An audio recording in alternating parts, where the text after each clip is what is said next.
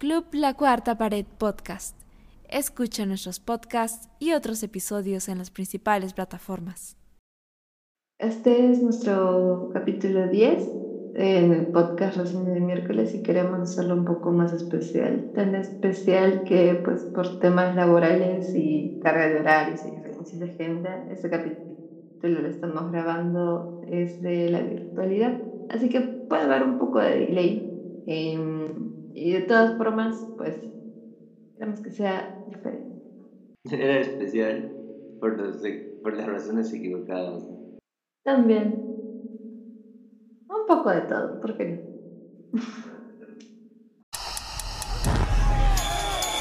This is your brother's house. I was running it fine without you. Why didn't you leave it to you then? One bite of a donut brings much joy. Somebody come try this. He, two bites bring sadness. This place is eating you alive. Time to try the new sandwiches. What do you think? It's redundant and white, just like you. Heard, heard, heard.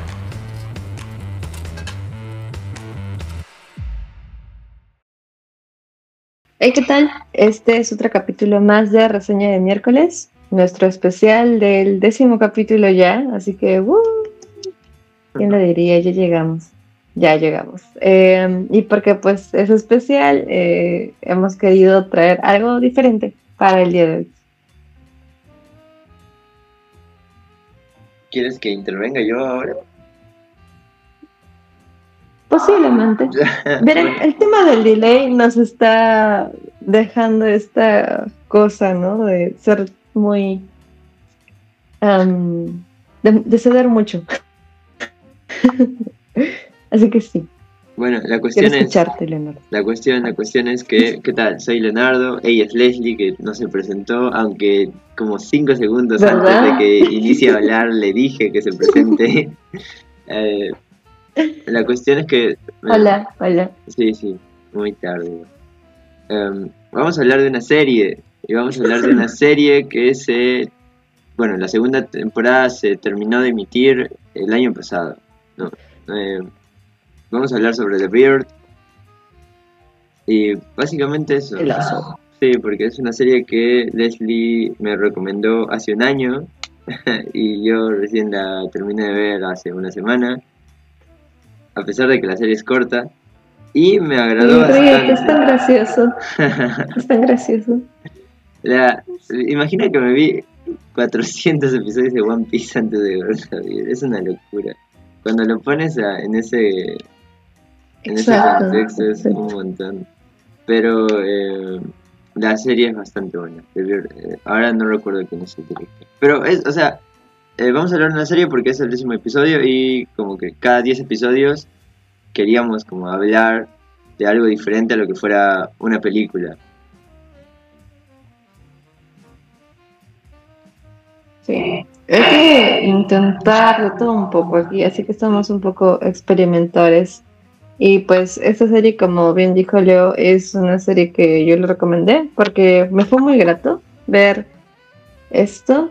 Digamos que fue de la de las primeras series que vi luego de mucho tiempo y que sean actuales, ¿no? Para ese entonces, que incluso cuando terminé de verla, habían confirmado ya que iba a haber una segunda temporada, ¿no? Y yo dije, sí, bien, así que empecé el 2023 esto, muy contenta y muy feliz de saber que ya iba a poder verla en las plataformas de Star, porque es, es ahí donde está, ¿no? Y pues, em, como decía Leo, los capítulos son cortos, si no me equivoco, son como ocho capítulos por temporada. Y La primera cada tiene uno ocho. dura alrededor de media hora. Sí, la... Mm, verdad, verdad, verdad. Y pues sí, alrededor de cada capítulo hay como que no pasa la hora realmente. Y así que es bastante digerible, fácil a la vez de, un de una sola tarde, ¿no? Igual esto, la idea de que estén las dos temporadas siempre es buena ya porque te permite mantener la continuidad de las cosas.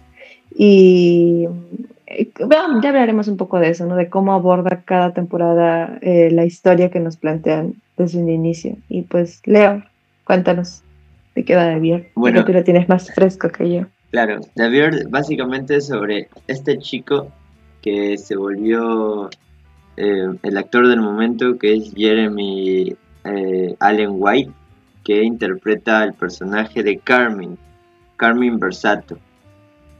No, sí, Carmen Versato, que es un chef de alta cocina, o sea, es un chef muy top, muy, muy top.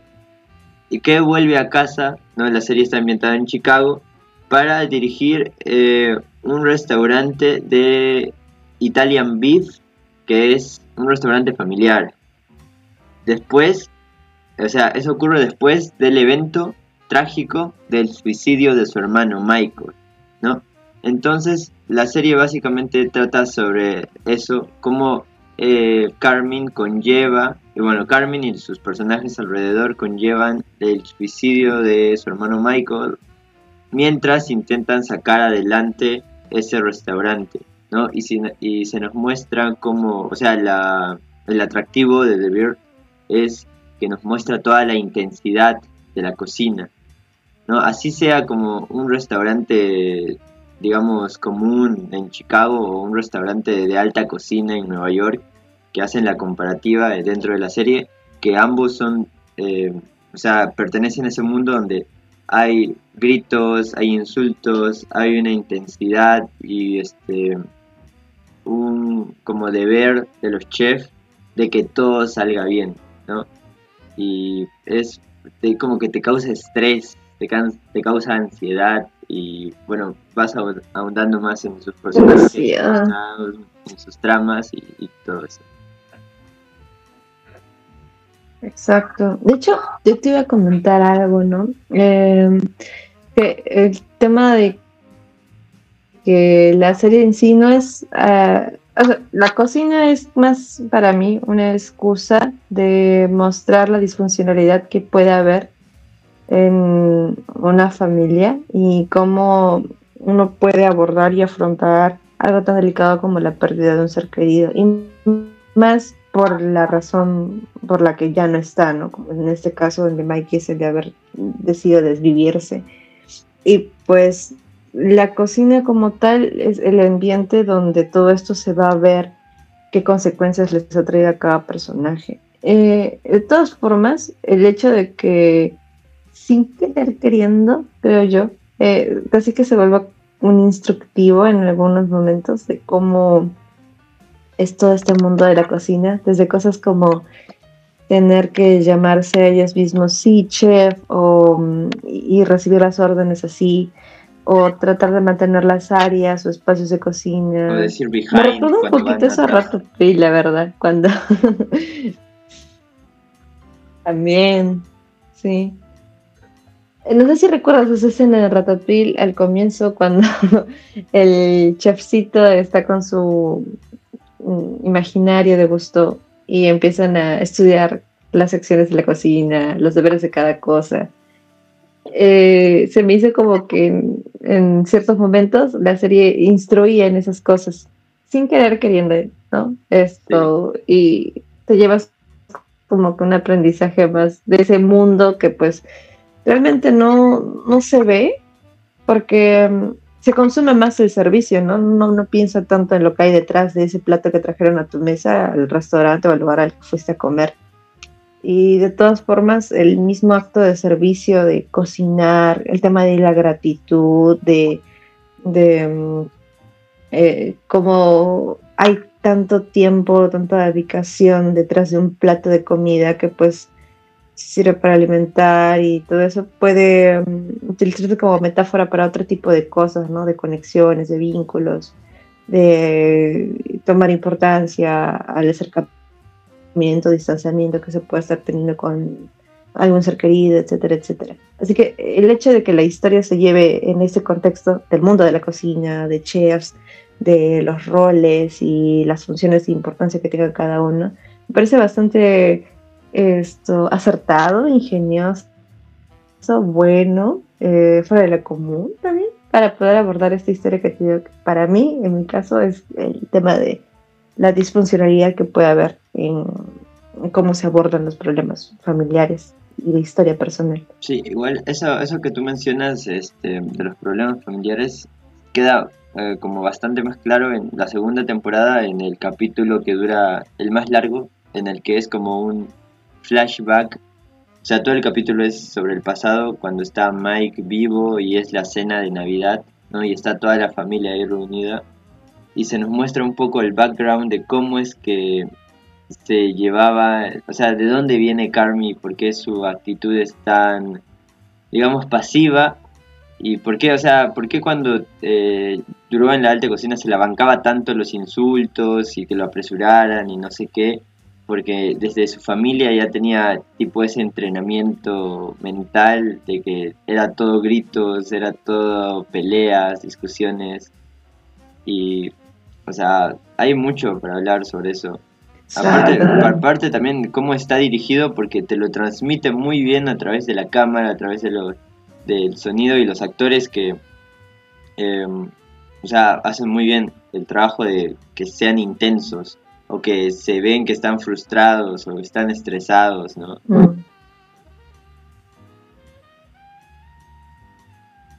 Sí, demasiado. De hecho, en este capítulo como tal, todavía recuerdo, igual esto ya no lo dijimos, ¿no? Pero como siempre, nuestras reseñas, em, aquí siempre hay spoilers.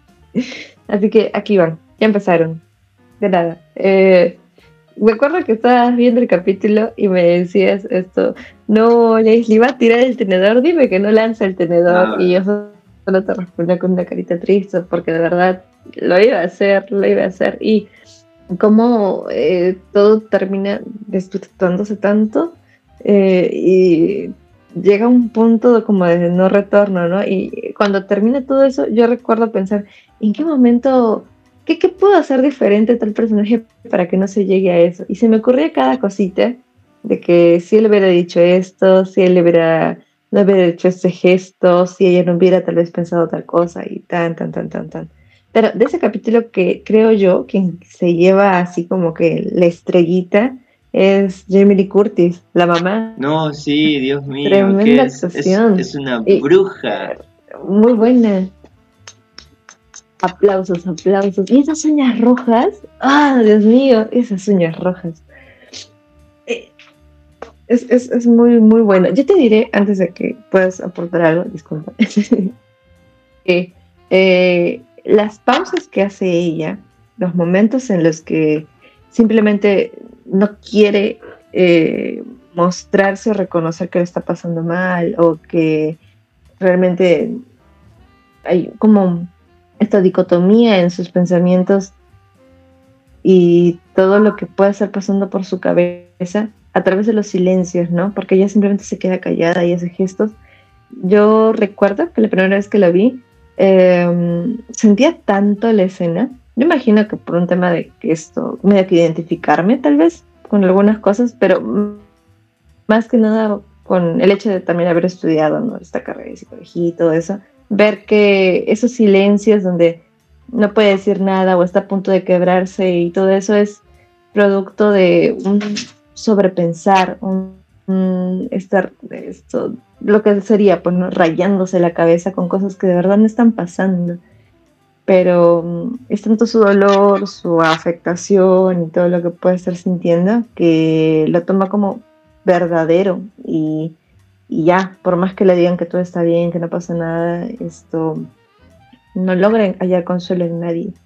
Y es que está tan profundo el dolor que puede sentir este personaje que caló en todos sus hijos. Ajá. Y en esa escena se ve, se ve todo lo que pudo haber influenciado este malestar que realmente ahorita no recuerdo cuál podría ser, si tiene que ver con su esposo, con el papá de los chi- chicos, pero sí que, que no haber podido lograr pedir ayuda o haber dejado que la ayuden, etcétera, etcétera, no poder hablar, vulnerarse, tan, tan.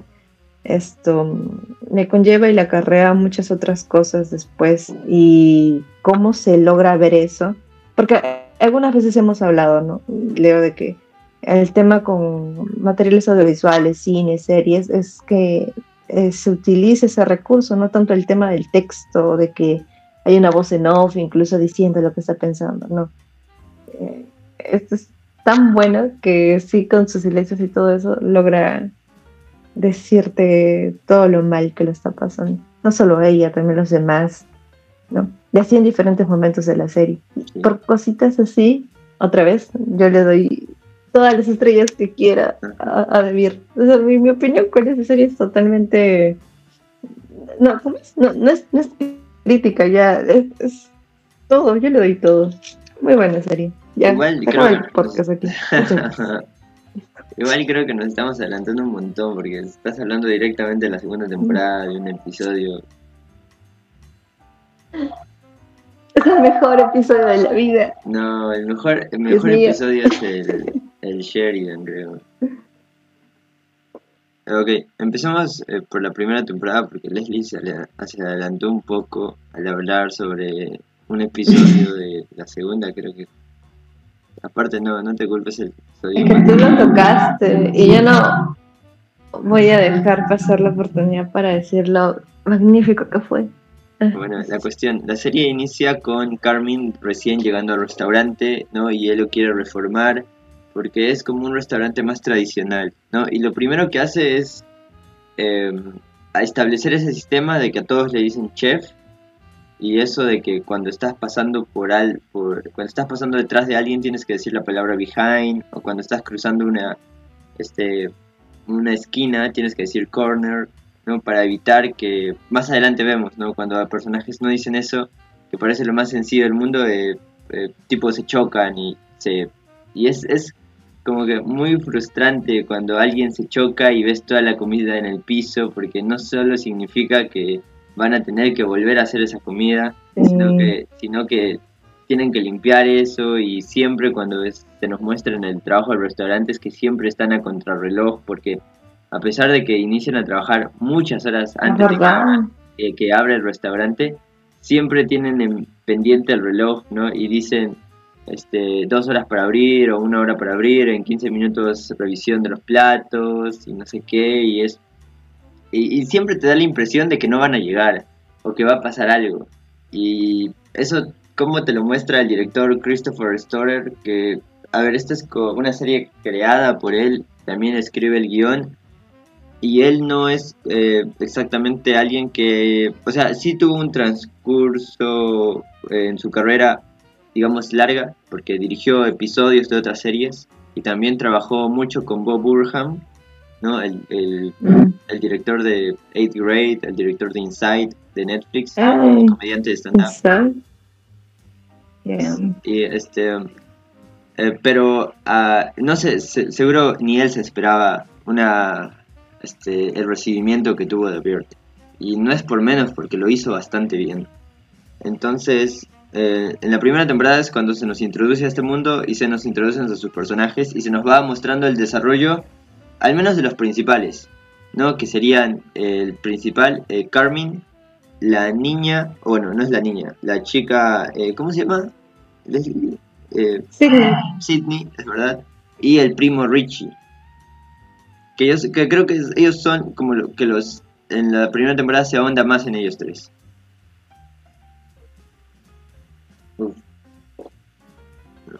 Claro, de ahí alrededor los demás estos sirven como para recordar un poco lo que están, eh, cómo, es que cada uno está llevando las cosas, ¿no? Y te iba a decir algo de que es muy cierto eso de que estar en una cocina con más de una persona tratar de que todo funcione, realmente puede terminar en un caos, un caos muy, muy terrible.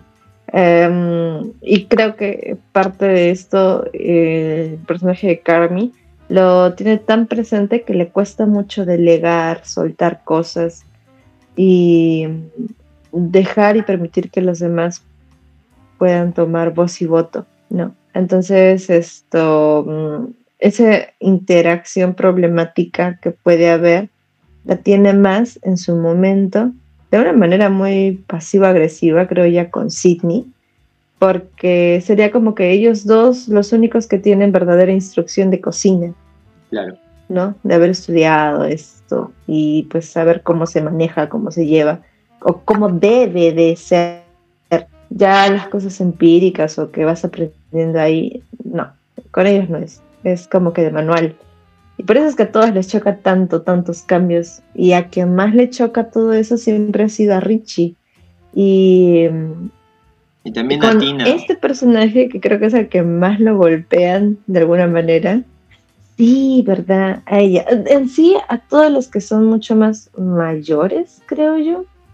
Porque es Tina y hay otro más, uno que pues, es secundario, pero pues está ahí, ¿no? Sí, un, sí. viejito. Sí, no que el en la, se- en este la segunda señor. temporada lo mandan a Pero que estudiar tiene más una función de reparar. pero él como que deja la escuela o algo así. Ujú.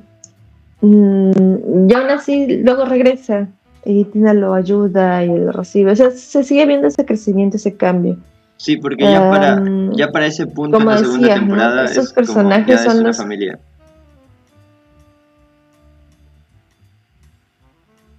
Eso, el que se vaya formando una familia y ya no solamente una estructura de poderes entre ellos, porque es lo que al menos en la primera temporada se trata de aparcar, ¿no? El cómo van pasando de todos tratando de rechazar o mostrándose desconfiados de esta novedad que estaba trayendo Carmi, esta chica nueva, a la idea de poner más orden, y no solamente en cómo se dirigen ellos, ¿no? sino también en, en la cocina, porque la verdad es totalmente insalubre lo que se muestra en esos primeros capítulos. Sí.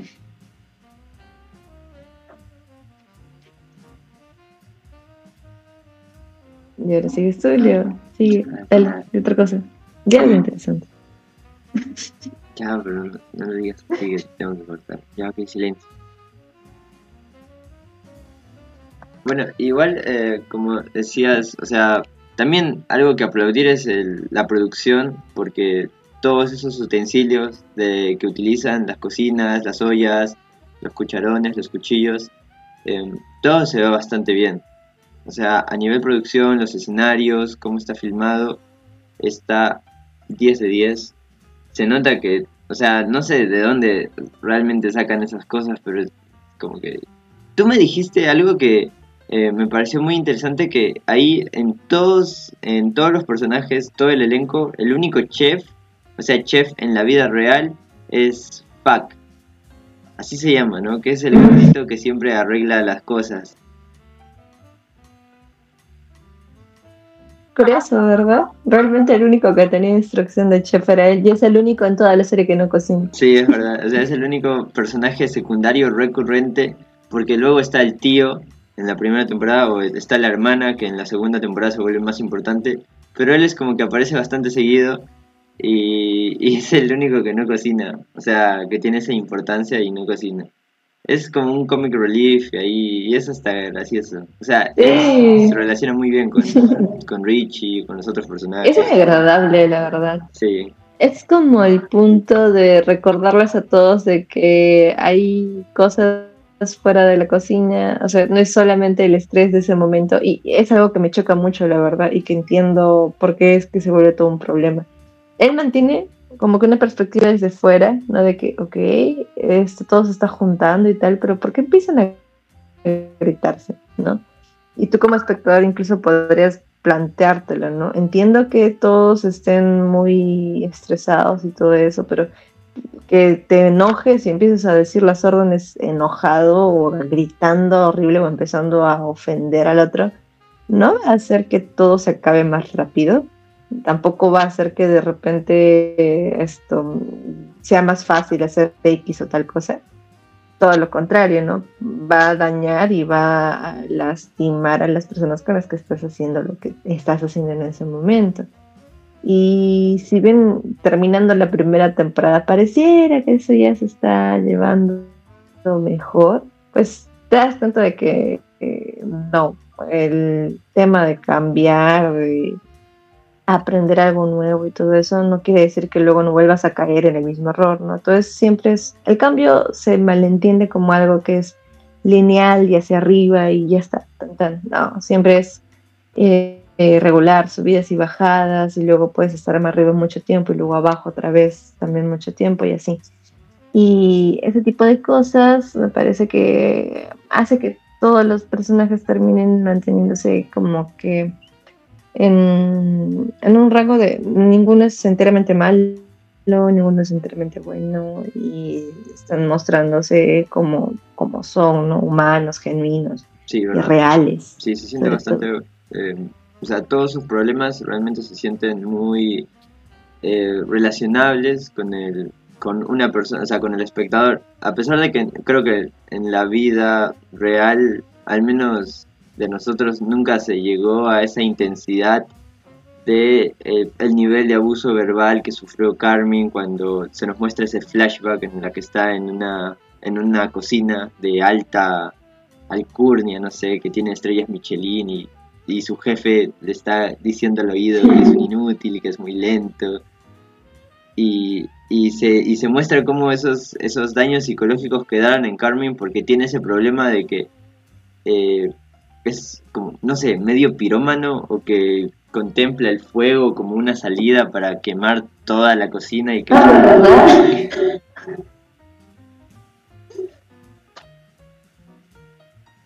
No me he olvidado ese pequeño detalle. que se incendia todo, Dios mío. Sí, pero es increíble. El fuego parece... tiene, tiene un no sé qué, qué sé yo. Bueno, es que ahí el fuego no está relacionado directamente a la cocina, pero a mí me parece algo increíble que la serie, a pesar de que sabemos que el personaje principal es Carmen, no es el que tiene el, eh, el desarrollo más completo, porque desde el inicio de la primera temporada hasta el final de la segunda, creo que de los personajes que se nos presentan, eh, uno de los menos desarrollados es Carmen, porque, por ejemplo, si lo ponemos en perspectiva con su primo Richie, ese es un personaje mucho mejor construido. Porque yo recuerdo muy bien un episodio que me, que me encantó para Richie, sí. El, el episodio 6 de la primera temporada, que se llama Ceres, ¿no? Empieza con, eh, creo que es Richie en una cita, ¿no? Y él este, cuenta una historia que, que tenía que impresionar a la chica con la que estaba saliendo, ¿no? Pero al final la chica como que no le entiende o no la capta o no se ríe, Y creo que más adelante en el episodio nos muestra que esa era una anécdota que contaba con su hermano fallecido Michael, ¿no? Y en ese episodio especialmente, se- es- no, no sé si decir que se centra en Richie, pero es como que un eslabón importante, porque ahí se va viendo cómo el tipo finalmente acepta o va aceptando que su hermano ya no está y que los tiempos han cambiado, porque el episodio trata eh, que hay como una, hay como una mafia o bueno, no- nos dicen que hay eh, una tienda del frente del restaurante, creo que fue vendida y va a ser otra cosa, y luego hay una tienda que está en la misma cuadra, pero al final que también se está convirtiendo en otra cosa, ¿no? Y eh, Richie habla sobre cómo ha cambiado el barrio y no sé qué.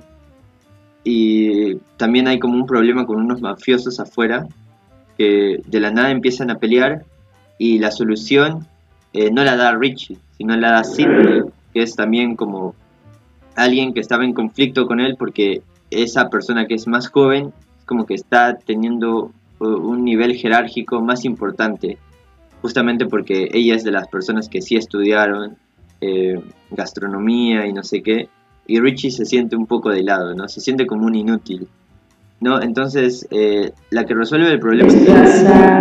Y es algo que ella le saca en cara mucho. Sí especialmente cuando se pelean.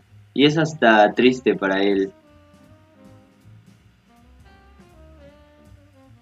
Y bueno Sí, ella es muy grosera cuando está muy enojada. Es sí, es como- fácil la, el personaje que tiende a, a- a- a decir justo lo que sabe que va a lastimarlos a todos, porque ni siquiera Carmi, creo yo, porque para que Carmi explote, tiene que pasar de verdad algo, algo muy terrible, sí. o algo que de verdad le pareció la, la cosa más idiota al momento. Es que también tiene algo el No sé si personaje de Sidney. esta es una escena que me da mucha risa. eh, No, di tú. Sí, iba a decir esto, la, la escena de las donas con Marcos, Marcos, Ah, sí, no me sí. acuerdo ahorita su nombre Cuando bien. lo bota. En ese capítulo donde están todos, sí, es, es horrible. Y luego termina probándolo y, pues realmente estaba muy bueno, ¿no? Hay una cuenta en TikTok, quiero decir, que coloca estos fragmentos, estas escenas donde se paran gritando terriblemente y, cambia los diálogos, ¿no? Más empático, mm, más correcto. Y es, es muy gracioso ver cómo es que sí se podía dar una respuesta como esa y no la que vieron en la serie como tal. Sí. Y, y de- debo decir también que se siente muy raro porque esto, de verdad, no me los imagino diciendo algo así, algo tan bonito, tan, tan inteligente emocionalmente. Sí, es que no da para, al menos para el ritmo de la serie y para el tono, no da que se digan, o sea, que se hablen bien, Bonito, con cariño. sí. Pero espera, para cerrar esa idea, la idea de Richie, no en el final, que el episodio que yo estaba diciendo, era él, no, él le hace como una promesa a los mafiosos que le iba a decir, eh, no voy a llamar a la policía, ¿no? Ustedes pueden seguir trabajando aquí, como que fuera del restaurante, así cerca del restaurante, eh, pero no hagan alboroto y no voy a llamar a la policía. Y el, final del capítulo es Richie llamando a la policía. Y termina arrestando a todos esos mafiosos. Es como que dando a entender que él ya va, acepta, va aceptando de a poco el cambio eh, de tiempo que hubo dentro del universo de la serie, y es increíble ese plano, porque es el tipo fumando y detrás, este, desenfocado, cómo se ve eh, que están arrestando a todos los mafiosos. ¿No? Ahí fue tipo uno de los momentos donde me di cuenta que la serie es, o sea, es increíble. ¿no? Después de toda la intensidad que ocurre dentro de la cocina y del griterío y que su familia, entre ellos se odian y no sé qué, este, esos momentos de calma y de reflexión de los personajes se me hacen muy valiosos. Y Richie creo es el mejor ejemplo, es el, el personaje que y mejor construido está.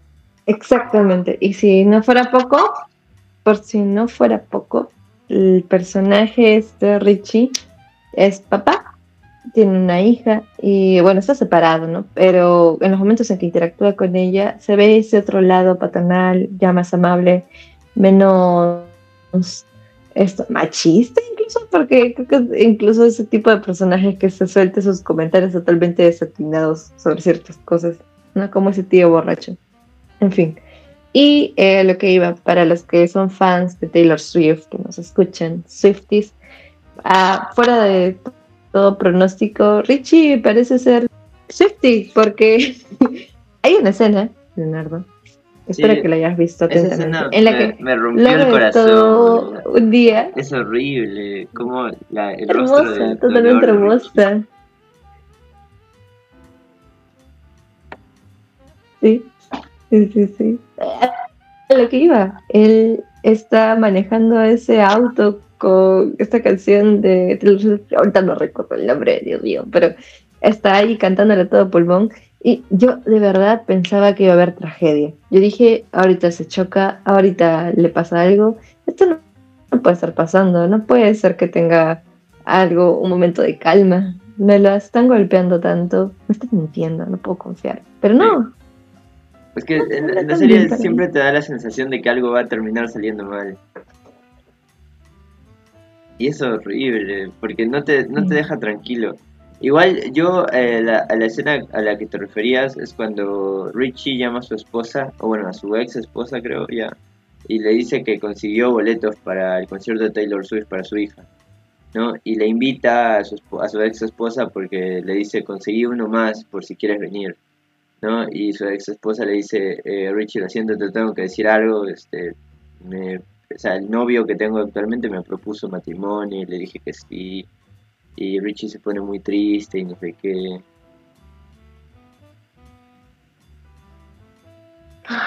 oye, efecto Mandela, yo no lo recordaba así. Es así. Creo que es el episodio en el que mandan a Richie Te a... al te juro que. No, no, no. Sí, por eso, te juro que en mi mente él estaba, esto, minutos antes de que ocurriera esa llamada, estaba feliz porque tuvo un buen día en ese trabajo donde le estaban castigando. O sea, había hecho algo bien Sí, y lo elogiaron. sí. Estaba fue feliz. curioso. Y luego pasó esto. Sí. Ah, ya. Entonces mi mente bloqueó la, la- la llamada, no lo recordaba así. Yo lo recordaba cantando triunfante. Bueno, sí me lo golpearon a mí. Igual, yo creo. ¿Cuál temporada te gusta más? ¿La primera o la segunda, de lo que recuerdas? Uy, ay, difícil pregunta. Eh, la primera me gusta más esto, solamente eh, ese, ese, ese penúltimo capítulo habré- quería haber dicho hace un rato. Y mm, la última, sí, yo me voy por la última, me voy por la segunda temporada. Segunda temporada. Me gusta más eso. Y sí. A mí, Sí. a mí yo, yo creo que me gusta. Es que no sé, sí es difícil porque la primera me gusta mucho que es como se, se va, se empiezan a desarrollar sus relaciones, o sea, se empiezan a relacionar entre ellos y no se tiene muy claro cómo va a ser eh, el trato entre ellos y me gusta esa introducción a todo, a todo, a todos los personajes, a todos los problemas que tienen. Pero en la segunda me gusta mucho el desarrollo que tiene cada uno. Porque hay como un hay un episodio para Richie, hay como un episodio para Marcus, hay como un episodio para Tina y para el otro señor.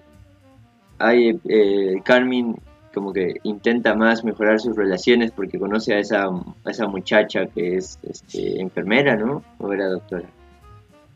De su infancia, la vuelve, sí, la vuelve a, a encontrar. Sí, Claire. Sí, yo, yo Sí, creo que... que es cuestionable, creo, el hecho de que hayan introducido ese personaje. Sí, pero igual no, no tiene como mucho peso, creo, porque al final de la temporada es como que se termina yendo. Igual a mí me, me gustó esa, esa relación que le dieron con el, el- la otra profesión, que es el ser médico, porque ¿no? Eh, Claire le dice, ¿no? Em, que cuando estaba en sus años de... Ay, ¿cómo se llama? Cuando internado, cuando estaba en sus años de internado, era como los peores años de su vida. ¿Internado? Sí. Mm. Eran los peores años de su vida, los peores porque es este no y Rich eh, no Carmen empieza a describir a describir cómo sería esos años de internado y no y básicamente describe cómo le ha ido él en la cocina no y entonces como que finalmente en- encuentra a alguien que la entiende que lo entiende eh, digamos que lo, lo que pasó a nivel físico no todo ese maltrato y todo ese cansancio que sufrió cuando tenía que conservar las estrellas Michelin en ese restaurante no le pasó Claire en, en, bueno en la sala de emergencia y tal.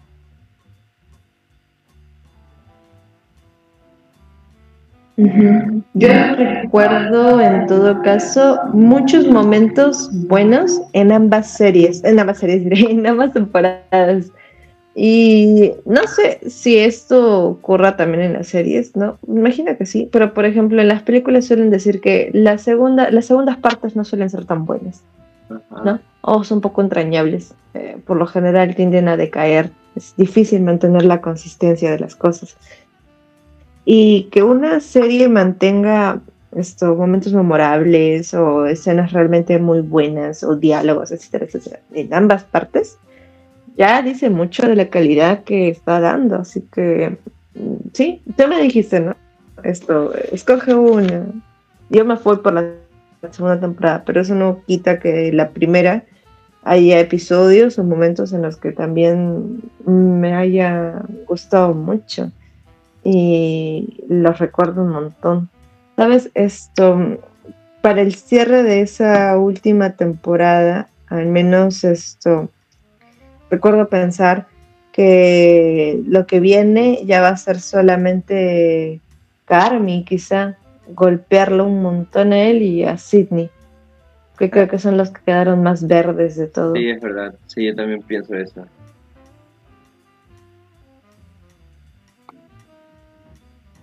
Y así va la serie.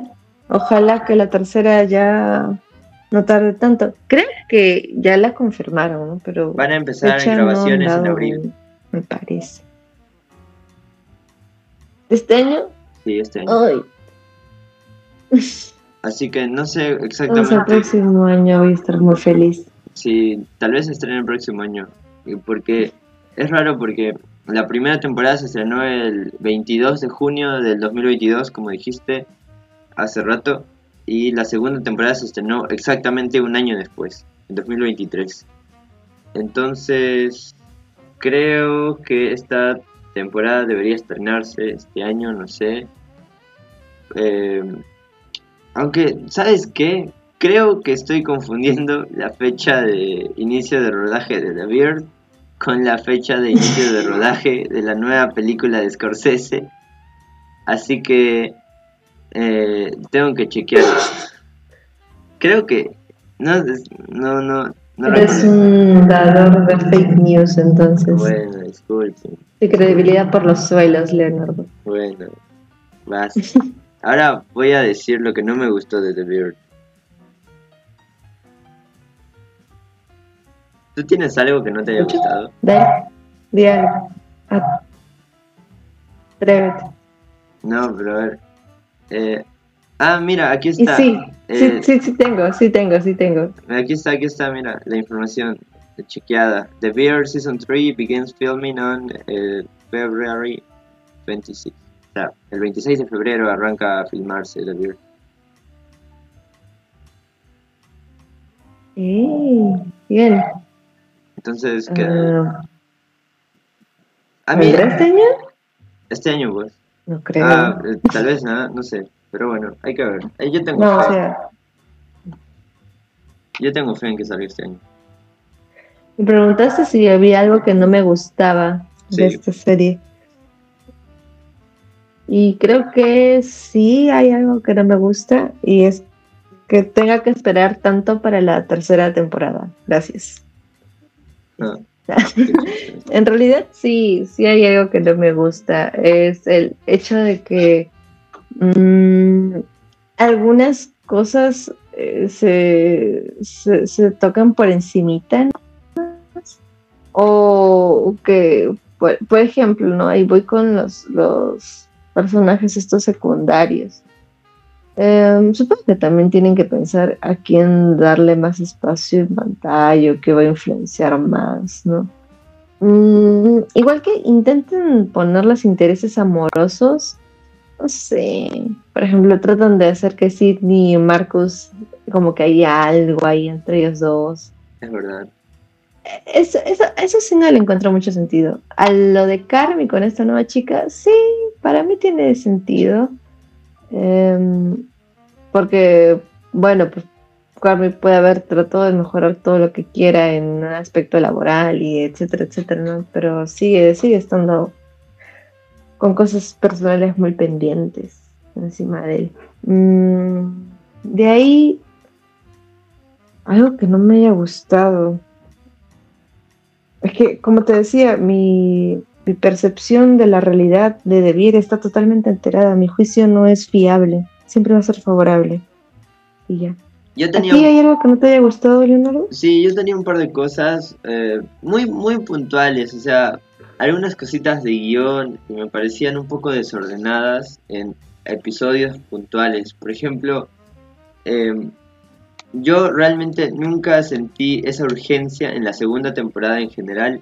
Eh, Viste que la segunda temporada trata de que van a construir el restaurante, ¿no? Y hay un punto donde dicen, ok, le, te- eh, le dijimos a nuestro tío que en 15 meses o en 18 meses, no recuerdo, este, le vamos a devolver toda la plata que nos prestó para abrir este nuevo restaurante. ¿no? Entonces tenemos que abrir tal día sin excepción. Y yo realmente nunca sentí en la serie esa urgencia porque abran, abran tal día. O sea, porque, eh, por ejemplo, ya nos habían mostrado en la serie que muchas, muchas cosas salen mal.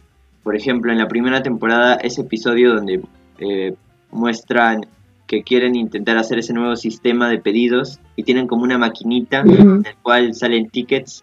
No, ese episodio termina fatal porque Ay, qué estresante esa cosa. es muy estresante. Ese episodio, Dios mío, yo casi que no lo puedo ver entero porque te juro que en serio, en serio estresa. Y sientes la ansiedad y sientes que se va a podrir todo y que alguien va a sacar un arma y va a cometer un atentado. Sí, Pero- la reacción que tenían todos, Dios mío, que, que se ponían ahí a lloriquear de que esas son mis lechugas, ¿no? ¿Esto qué es? No necesito Sí, tu sí, ayuda, sí. vete a todo otro lado, ¿sí? No vengas acá con tus cosas. Y- digo, estás con la prisa maldita sea, todo ayuda es bueno. peleando y, y Pero- bueno, pero ¿cómo termina ese episodio? Termina con Marco, o sea, con Marcus renu- yéndose porque eh, Carmen le tiró su rosquilla, con Sidney apuñalando a, a Richie eh, y también yéndose con esa maquinita siguiendo con los pedidos y al final Carmen como creo que la patea o no sé. Pero eh, es como que nunca vemos que, o sea, ahí es- pues, todo salió mal, ¿no? Uno entiende que nunca cumplieron los pedidos, ¿Qué ocurre? sí, pero no, no se ve qué ocurre después de eso. O sea, no se ve como las consecuencias de, de, de todo lo mal y todo lo estresante que salió. ¿No? Y eso se- para mí se traslada un poco, o sea, esos problemitas que tiene se traslada un poco a la segunda temporada que nunca se siente la urgencia de que ese restaurante abra tal día.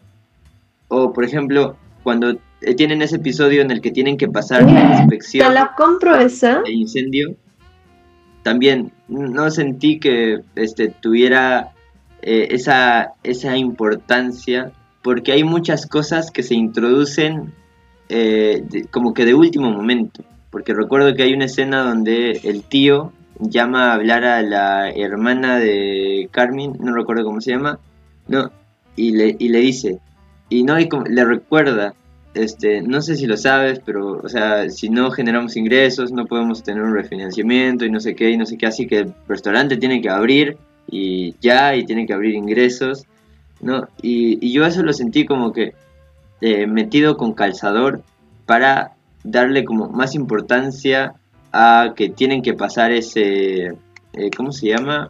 Esa prueba de, de fuego, que hay un guante que no tiene que explotar, ¿no? Y para colmo, eh, es como que esa tensión Ya, Eh, termina claro, la así. fecha límite. Sí, esa, esa tensión que van generando esa, eh, en el episodio es como que anticlimática porque se nos muestra que Fuck, ¿no? El gordito que está arreglando cosas, este, descubre cuál es el problema, ¿no? Y que en realidad Michael quería incendiar el lugar para cobrar el seguro, ¿no? Y por ende lo apagó, ¿no?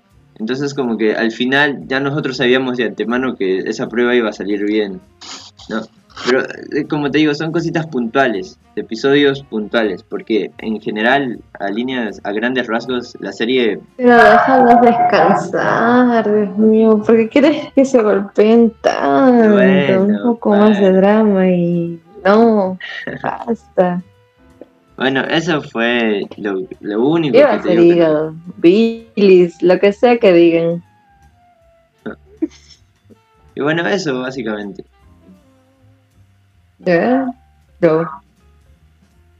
¿Sabes qué? David ahora esto me hace pensar un poco en, en el gran chef peruano. No, el gran chef famoso. Sí. En cómo esto. mm, eh, sí, la, la dinámica en la cocina siempre, siempre, siempre es caótica.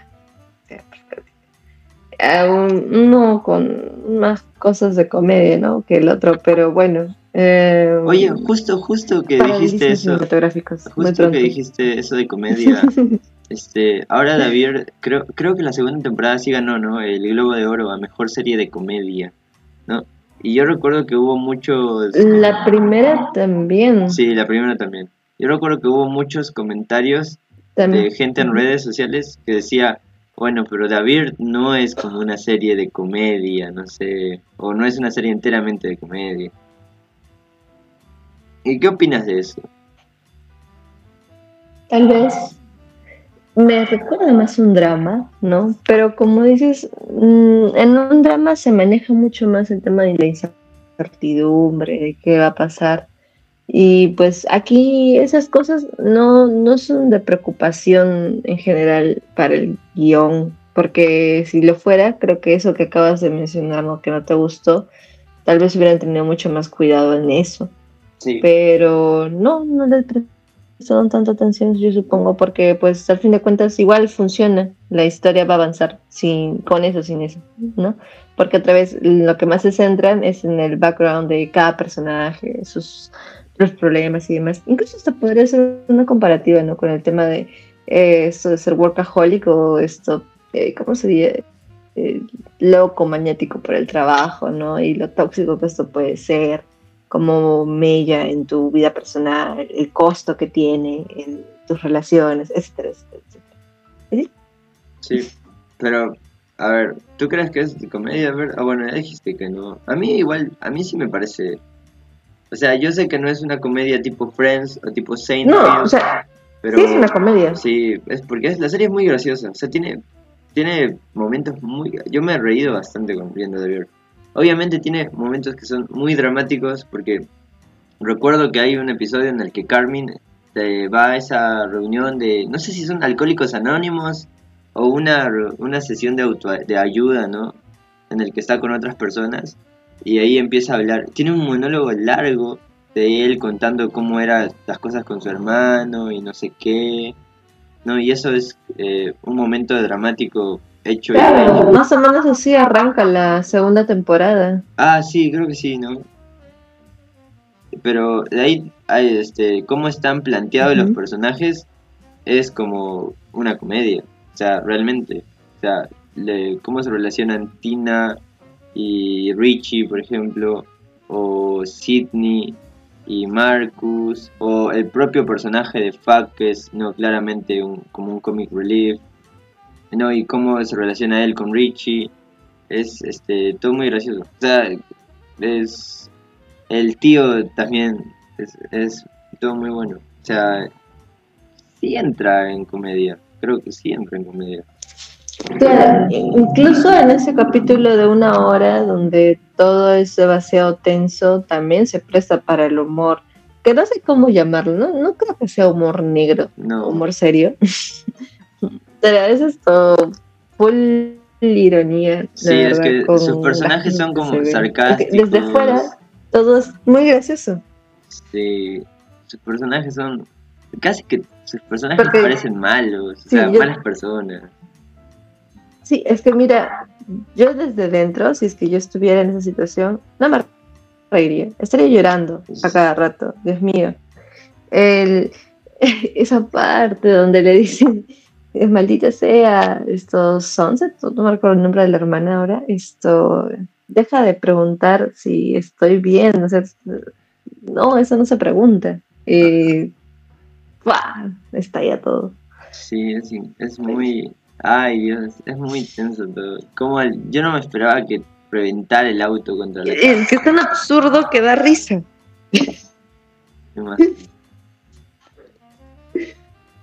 Sí. Y bueno, creo que ya eso va, va a ser todo. Cierto, al final de cuentas, eh, The Beer es una, ¿cómo decirlo? Una experiencia muy gratificante de ver.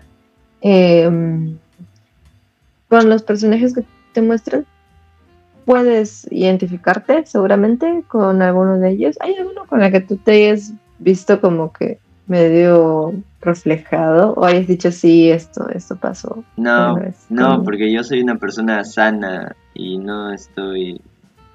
No tengo problemas, pero así que no. Ok, en mi caso sí, pero de eso no se habla aquí en público. El tema está en que el- los personajes de David sí, todos tienen una cita acá con el centro de salud mental más cercano a su casa.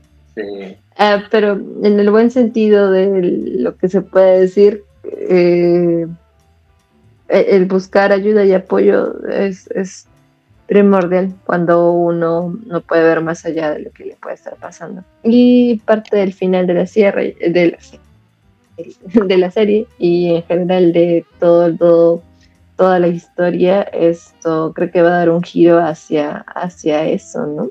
Hacia ver cómo sus decisiones van acarreándoles ciertas consecuencias. Esperamos que todo vaya, vaya bien y esa tercera temporada uf, fue increíble. Sí, sí. Y bueno, entonces eso es todo. ¿Quieres despedir tú? Una puntuación de estrellas, Leo, Yo le doy un 8. antes. 8 de ¿Por 10. qué ahora es del 1 al 10? ¿O es del 1 al 5 y le pusiste un 8? Es que las series se Sí. califican del 1 al 10. Um, Ah, ok, no tenía idea de eso. No, me la acabo de inventar, pero un A ver, 8 un en todo 8.5 caso- le daría. Ah, eso no, cállate, Dios mío. ¿Alguien puede quitarle la conexión a internet, por favor? ¿Por Ya. A ver, sí. No, yo voy un poco más arriba. No sé, acabas de lanzarte una mentirota. Te va a crecer la nariz. yo le pondría un 9 de 10. La verdad. Mm, excelente serie. Muy bueno. Sí, Si no, sí, pueden, ya saben, está en Star Plus. Y ya saben con quién pueden hacer los contratos de Star Plus. Con la Cosa Nostra. Precios más bajos que tu autoestima y dignidad juntas. Y pues entre los servicios que dan, ya saben, pueden adquirir también combos y demás. Y el número para estos contratos es el siguiente. El 988 88 11 21 988 88 11 21. No, La cosa nuestra, precios más bajos que tu autoestima y dignidad juntas. Bravo. Bueno, eso es todo. Vean The Bird. Y este. Oye, llegamos a 10 episodios, Leslie. Leslie, felicidades. Felicidades, felicidades, Shinji. ¿De, qué, mucho gusto. ¿De qué serie vamos a hablar en el episodio 20? A ver. Mm, no sé, alguna serie que te haya recomendado hace un año que no hayas visto todavía y que vayas a ver en menos de una semana para hablar eso. Lo averiguaremos. no sé. Sí. Yo creo que para el episodio 100 podremos hablar de One Piece.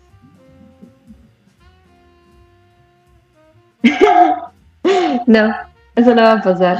¿Por qué no? Porque yo no pienso ver One Piece. Pero, pero va a haber un remake de la serie. O sea, puedes empezarla desde el inicio con una nueva animación. Bueno, quizá. Aparte, Puedo el, episodio Nunca 100 dije nunca, así que sí. El episodio 100 de reseña de miércoles será de aquí en dos años, o sea, un año y medio, pues, porque sale un episodio al día, digo a la semana, y son. El año tiene 52 semanas. Nada más cálculos. Eso no va a ayudar a que lo vean. bueno, bueno, no importa. Eh, la siguiente semana vamos a hablar sobre dos películas extranjeras, o bueno, eh, sí, extranjeras. Aunque realmente para nosotros todas las películas son extranjeras, porque si vemos cualquier película de Marvel es extranjera porque es Estados Unidos. Pero bueno, vamos a hablar sobre Anatomy of ¿A a qué viene esa Fall. explicación? No sé, no sé. Vamos a hablar sobre Anatomy of a Fall y Past Life, ¿no? Em, película francesa y película japonesa. Eh, así que bueno, esperen. Van a ser dos episodios diferentes. eh, igual que sucedió con Muerto de Risa y El Niño y la Garza. También para cubrir un poco de las nominadas eh, al Oscar, ¿no? Y, y eso. Así que bueno, eso es todo. Despídete, Leslie. Un gusto, un gusto, un gusto con todos y tomen agüita. Chao, chao.